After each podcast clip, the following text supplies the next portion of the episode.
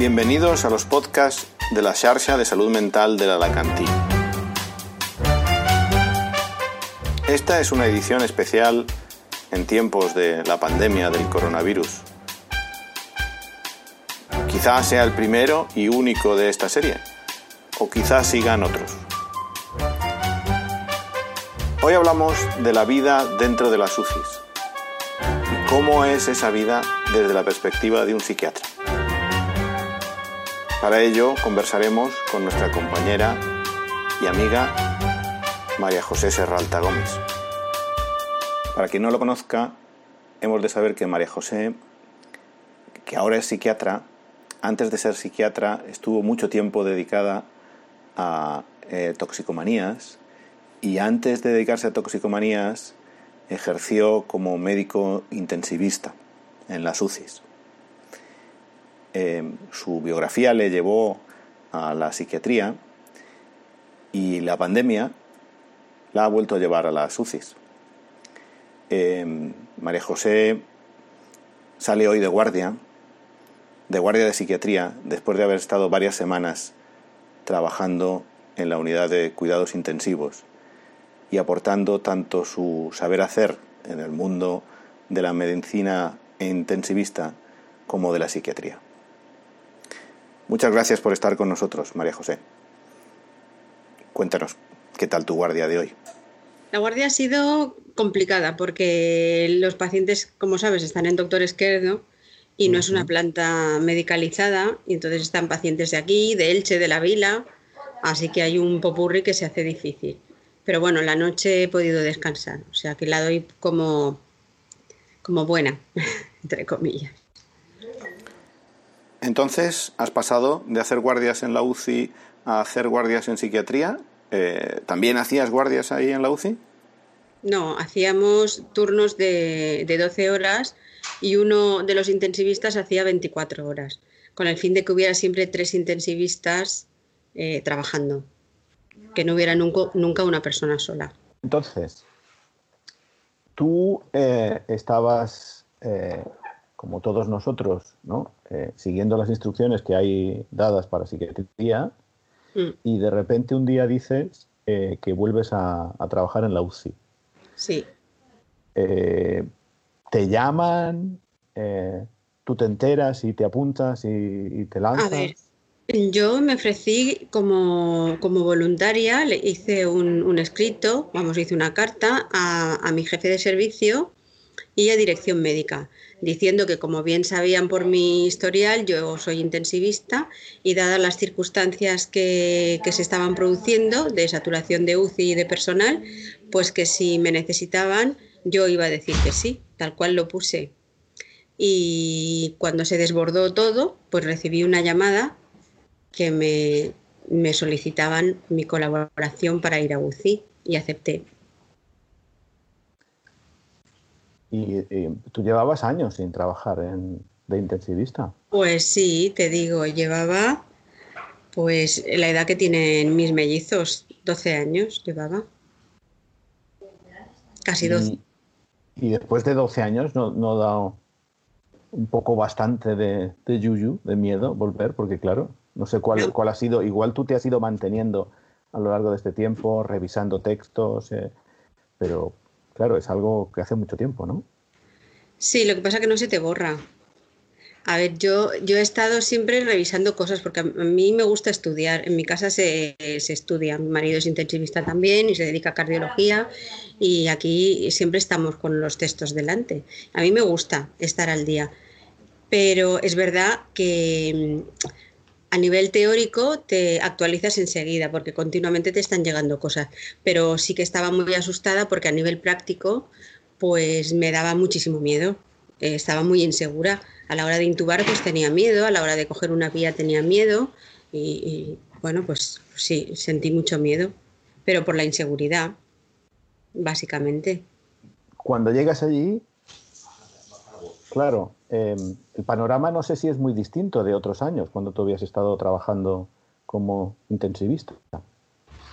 A ver, el panorama en sí mm, no es que fuera distinto, Lo que pasa que, claro, te llama mucho la atención en la UCI la tecnología que hay, los respiradores no eran los mismos que yo conocía, las bombas de perfusión, pero eso se aprende.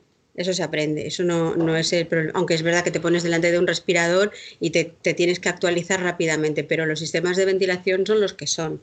No hay tampoco, mm, eso no se me ha olvidado.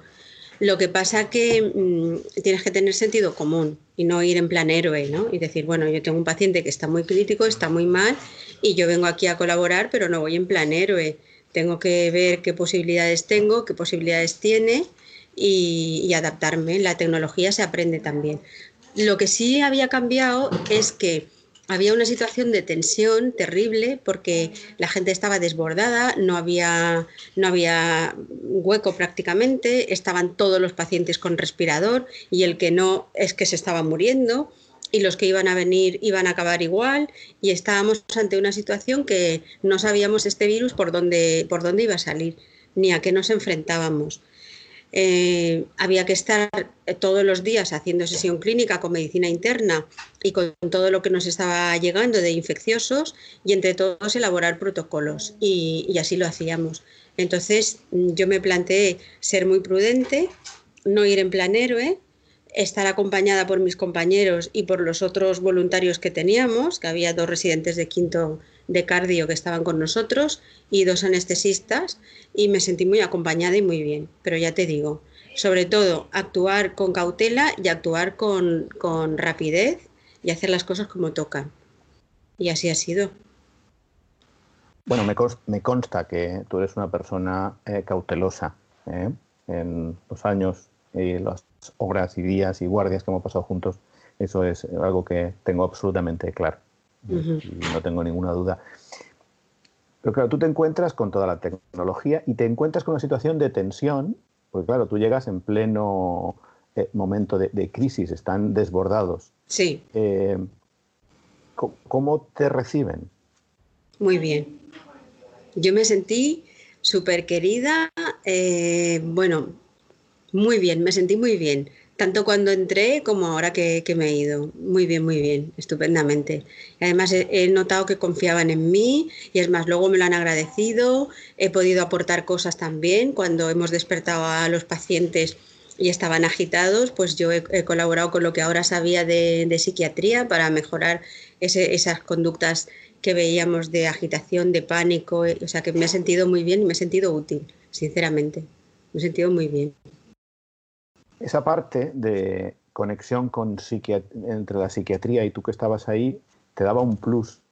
Un plus que de entrada pienso que podría servir para tres áreas. Una interna tuya, porque claro, eh, tú también tienes que manejar tus emociones, todos mm. tenemos que manejar nuestras emociones. Eh, otra, eh, las emociones de, de, nuestros colegas que llevan a, ah, días ahí, semanas, mm. bueno, viviendo esa, esa atrocidad y luego sí. también los pacientes, ¿no? Eh, esas tres áreas, ¿cómo tú qué, qué, qué, qué quieres, puedes contarnos de eso? Pues mira, eh, yo te voy a decir que cuando llegaba a mi casa eh, me pasaba las tardes, me iba a la última planta y me pasaba la tarde llorando. No te voy a decir toda la tarde, pero necesitaba llorar. Y no estaba deprimida ni estaba, estaba triste por lo que veía, pero no era un cuadro depresivo, yo lo sé que no, pero necesitaba llorar porque tenía mucha tensión. Yo tenía mucho miedo a lo que estaba viviendo allí, tenía mucho miedo a hacerlo mal, porque muchas cosas me sentía insegura, aunque pidiera ayuda a mis compañeros y estábamos todos juntos y pasando por lo mismo, pero tenía mucho miedo a hacerlo mal. Y, luego tenía miedo a contagiarme, porque luego me iba a mi casa y también percibía en mis compañeros que no es que disimuláramos entre todos, pero como que intentábamos apoyarnos siempre en lo malo, pero claro, hemos visto morir a mucha gente y enfrentarte con la muerte todos los días y en esas condiciones de soledad extrema y uh, tengo grabadas algunas frases de pacientes que decían yo tengo tres hijos no me quiero morir ¿eh? y luego has visto cómo ese paciente precisamente se ha ido entonces eh, es inevitable que que tú lo vivas, si no serías de piedra. Y tampoco serías buen médico si no, si no te permitieras vivir eso. Entonces esas cosas sí que las hemos compartido y yo les he aportado a mis compañeros lo que he podido, pero yo creo que lo más importante es hablar entre nosotros, porque cuando yo compartía que por la tarde tenía ganas de llorar, me decían, oye, yo también. Es que a mí me está pasando eso también. Lo mismo que las enfermeras, que menudo trabajazo. Porque claro, son pacientes muy graves. Trabajas vestida con el mono este de astronauta, y perdóname la expresión, pero vamos, que ahí casi no puedes ni respirar. Y luego, como los pacientes están tan graves, hay técnicas que era darles la vuelta, ponerlos en decúbito prono. Eso es un trabajazo, no te lo puedo explicar. Y no es una vez, sino varias veces al día. Claro, si al cansancio físico le sumas la tensión de que estos pacientes se van en nada porque están muy mal, pues eh, se te junta tu tensión, la del otro y la del paciente y la de la familia, que la familia no los ve. Entonces nosotros hacíamos videollamadas con nuestro propio teléfono y cuando un paciente se despierta y ve a su familia por videollamada es que es algo que no se te olvida, ¿eh? De verdad te lo digo que es eso te compensa todas las penas que has pasado antes. Es muy, muy, muy emocionante. Y, llorábamos, ¿eh? Porque era así. Pero bueno, no pasa nada. Hay que permitirse llorar, somos personas. Eso, eso me lo llevo, ¿ves? Eso es una experiencia muy, muy bonita esta experiencia tuya eh, yo creo que habrá favorecido, esto es una suposición mía, eh, el que los demás también puedan expresar sus emociones, porque sí que es cierto que parece un poco como que tenemos que mantener ese aspecto de que no nos afectan las cosas, ¿no? Eh, sí. ¿Tú crees que ha contribuido a normalizar eso un poquito? Pues sí, porque me decían, ah, vas a hacer una videollamada, ah, pues me meto contigo.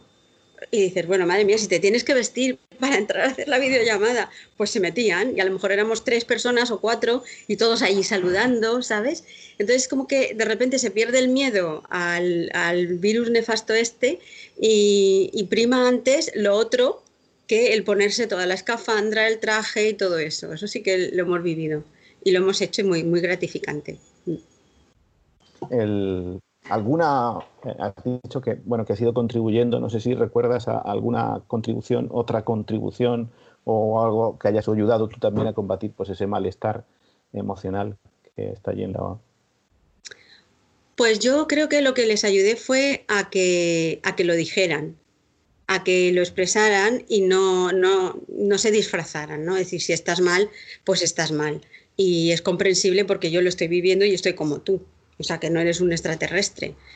Yo creo que, eso mm, pienso que es lo que más les ayuda. Más que cualquier contribución técnica a nivel farmacológico y tal, pues el mantener la calma, por lo menos aparentemente, para que todo el mundo sepa lo que tiene que hacer y, poder, expresarse. Yo pienso que es lo más, bonito. Eh, pero ya no estás allí, has dejado de estar allí. Sí, salí este viernes pasado. ¿Y cómo es eso? Quiero decir, ¿están bien las cosas?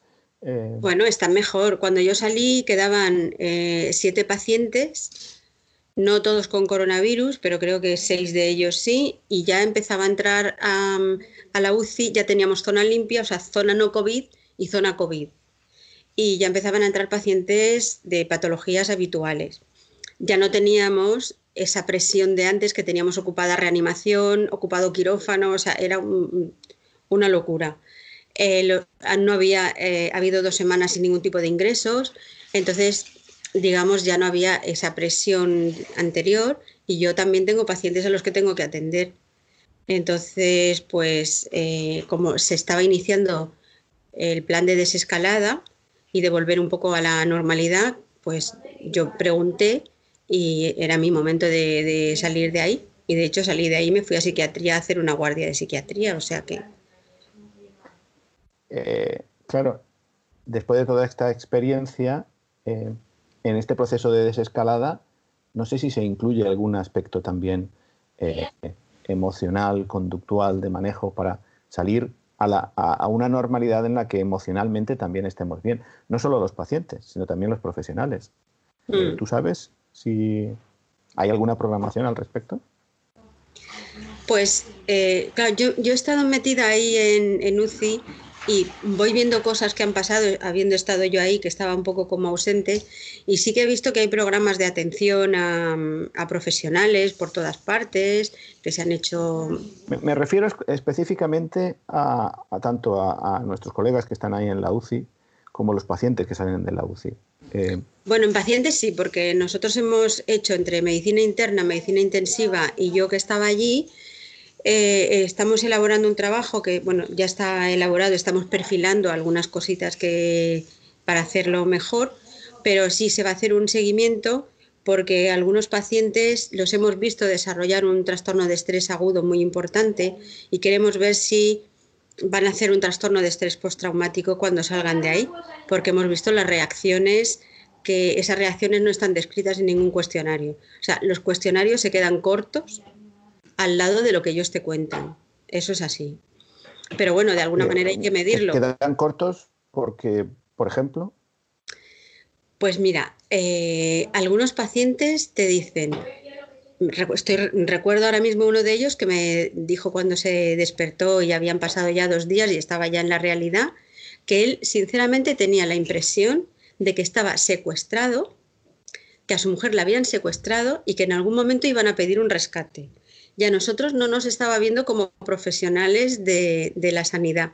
Nos veía como intrusos, no me sabía describir muy bien, pero como gente que estaba disfrazada y que que estaba allí a su lado en otra realidad, pero que él pensaba que estaba secuestrado y que su mujer y sus hijos estaban en peligro. Entonces esa sensación de, angustia la seguía teniendo, a pesar que ya no estaba con respirador, que estaba rodeado de, cables, de, tecnología, pero él estaba en otra realidad totalmente distinta. Y bueno, hemos tenido otros pacientes que han tenido reacciones de negación total y otros de, enfado, de agresividad, de no querer ver a ninguno de nosotros, ni siquiera en la planta, ya fuera de la UCI. Eso está descrito en, la literatura. Entonces queremos ver si va a ser algo transitorio o si luego van a necesitar otro tipo de, ayuda específica. Y por eso se nos ocurrió diseñar el trabajo. Vamos a ver lo, que, lo que sale de ahí. Pero, mm, ¿y tus colegas? Porque tú em, entraste, eh, yo no me lo puedo imaginar, me lo estoy imaginando con lo que tú cuentas, pero personalmente no me lo puedo imaginar lo que es estar allí. Eh, y ahora has salido y has regresado con nosotros, eh, donde te queremos mucho. Gracias. Em, pero ellos se han quedado allí. Ellos estaban antes y siguen estando allí, ¿no? Sí. Em, yo recuerdo eh, que en Barcelona, en, ahí en, Cataluña, pero específicamente en Barcelona, tenían un programa de atención al médico enfermo. Eh, y que eso sigue estando así, y supervisa. Sí, eh, yo no estoy diciendo... acabo de escuchar por la radio, además. ¿Ah, sí? Viniendo en el coche, lo he escuchado. Ya. bueno, esto lleva. Pues, llegué allí en el 92 y yo creo que fue en esa, en esa década mm. cuando se, se, puso en marcha. Y no estoy diciendo que eh, los intensivistas o en general todo aquel que ha estado en contacto diario con esta, eh, con esta catástrofe, con esta tragedia, eh, esté enfermo, pero que te afecta sin duda, ¿no? Mm. Entonces, pensando específicamente en, la, en los de UCI, los intensivistas, es lo que preguntaba, si, si tú conoces que se haya puesto en marcha o que esté en vistas de salir algo para apoyarlos ¿Y cómo podríamos hacerlo nosotros? Pues que yo sepa, no hay nada específico para ellos. Y sí que es verdad que cuando estuve allí, ellos me lo pidieron, sobre todo la supervisora y las enfermeras también me lo pidieron. La verdad es que me siento en deuda con ellos. Creo que deberíamos hacerlo. Porque es verdad que los pacientes es lo que más nos preocupa, pero los pacientes para ser cuidados necesitan que su cuidador, eh, tanto sea médico como enfermera, también esté atendido me refiero a médicos, enfermeras, eh, auxiliares que menudo trabajazo llevan, celadores, a todo el personal, creo que de, de, verdad estamos en deuda con ellos, sinceramente. Así que mira, igual me pongo a elaborar algo para ellos, que se lo merece.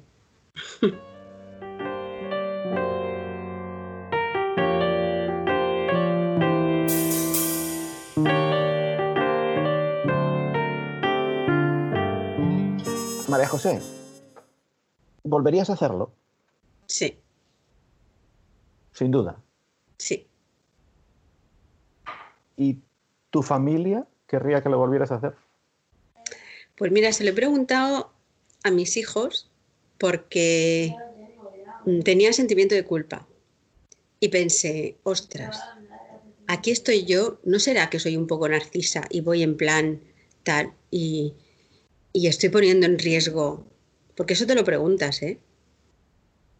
A ver si por este afán de ayudar y tal voy a caer en, en algo que luego va a ser perjudicial para mi familia. Y se lo pregunté a mis hijos. Y me dijeron que estaban muy contentos de ver que su mamá se iba a trabajar y, era valiente y no se quedaba en casa. Y, eso me lo dijo mi hija, me lo dijo mi hijo, los dos mellizos, y me lo dijo el mayor también. Pero claro, yo me aislé, ya te digo, en la última planta. O sea, llegaba a casa, me quitaba, aunque ya venía desinfectada teóricamente, pero, pero sí, y ellos creo que lo han entendido. Y he estado el tiempo necesario, tampoco me voy a, vanagloriar de nada. He estado lo que mi conciencia me pedía. ¿Tus hijos tienen ahora cuántos años? Los mellizos eh, tienen 13 y el mayor tiene 25. Vale. Em, son dos, son edades muy distintas. Los de 13 em, se están viendo y se están llegando noticias de muchos niños em, que con todo esto eh, están empezando a tener miedo a salir a la calle. Esto es, un miedo, el miedo se inyecta, ¿no? se vive y entonces se queda ahí almacenado, es una cuestión de los padres. Eh, eh, daría un poco la sensación de que en vuestro caso podrían tener o mucho más miedo que el resto o mucho menos. Parece que están en el segundo grupo. ¿O ¿Cómo está el tema de los miedos en tus hijos? Eh, pues no tienen miedo, la verdad. No, tienen miedo. También en casa se habla mucho de, de todo. No, no les hemos ocultado la gravedad de esto. Les hemos dicho la verdad, que les ha tocado vivir esta situación, que Probablemente nadie estábamos preparados para ello, pero bueno, mm, hay que afrontarla con serenidad y tomar las precauciones necesarias. Tampoco les dejamos salir fuera de los horarios que tienen permitidos y aquí hemos seguido todas las normas a rajatabla. Pero no, no, no tienen miedo. ¿Y tú, entre eh, los colegas de allí de la UCI, has visto, alguna vez habéis hablado de los hijos y cómo lo llevan también? ¿Este tema ha salido o no ha llegado a salir? Sí, Sí, sí, porque la mayoría tienen hijos también. Tal vez en la UCI hay menos peligro que fuera. Esto parece una paradoja, pero es verdad que allí sí es mucho más riguroso. O sea, hemos seguido todos los protocolos de forma muy rigurosa. El miedo siempre está y el miedo a los niños también. Algunos compañeros sí que se han ido a vivir a, a un hotel, pero la mayoría lo que hemos hecho ha sido extremar las medidas antes de llegar a casa y después, pues bueno, no... no Lo que te preguntaba es si, entre vosotros alguna vez ha salido el tema de que los niños o vuestros hijos eh, estuvieran cogiendo miedo o no, si alguno lo ha comentado, o si crees que, por ejemplo, esta eh, eh, forma de, vivirlo, enfrentándote a hmm. ello, en realidad ha sido más sana que la de enclaustrarte y quedarte en casa pues eso, con el miedo a salir a la calle, incluso pues mi madre tiene 86 años, yendo al otro extremo, y me preguntaba si podía abrir la ventana o no, porque le habían dicho que por el aire entraría el virus, entonces que si podía ventilar o no. Entiendo. Pues mm, no, no, tengo, no he hablado con demasiados intensivistas. Los que yo tengo a mi lado, la verdad es que los niños no, sí que lo hemos comentado, y los niños no tenían mucho miedo. Pero yo creo que precisamente ese es el, e, ese es el modelo. El modelo es eh, tener información, enfrentarte a él, no transmitir eh, ese miedo, aunque mm. por dentro tengas tu preocupación a los niños y saber que, bueno, que hay unas normas que respetar. Sí. Muchas gracias, María José. Creo que tu experiencia eh, es para descubrirse. Esto, yo buscaba el icono de chapeau ahí en, WhatsApp, que no está, así que propongo que lo pongan, porque eh, sois muchos ante los que nos tenemos que descubrir. Gracias por hacerlo, gracias por compartirlo hoy conmigo y con el resto. Pues me ha gustado, me ha gustado compartirlo contigo y ya te digo, ha sido una experiencia importante en mi vida, no, no la voy a olvidar, desde luego. es que a veces se me, se me quiebra la voz, por mucho que yo quiera disimular, bueno, no es disimular, sino aguantar el tipo. Ahora puedo hacerlo mejor, pero he pasado una temporada, la verdad que no podía hablar de, todo esto. Eso sí. Pero bueno, es lo que. un beso y un abrazo. Un beso. Gracias. Este ha sido el primero de los episodios de los podcasts de la Xarxa de Salud Mental de l'Alacantí en tiempos de pandemia. Les habló Tomás J. Cantó desde el sótano de su casa.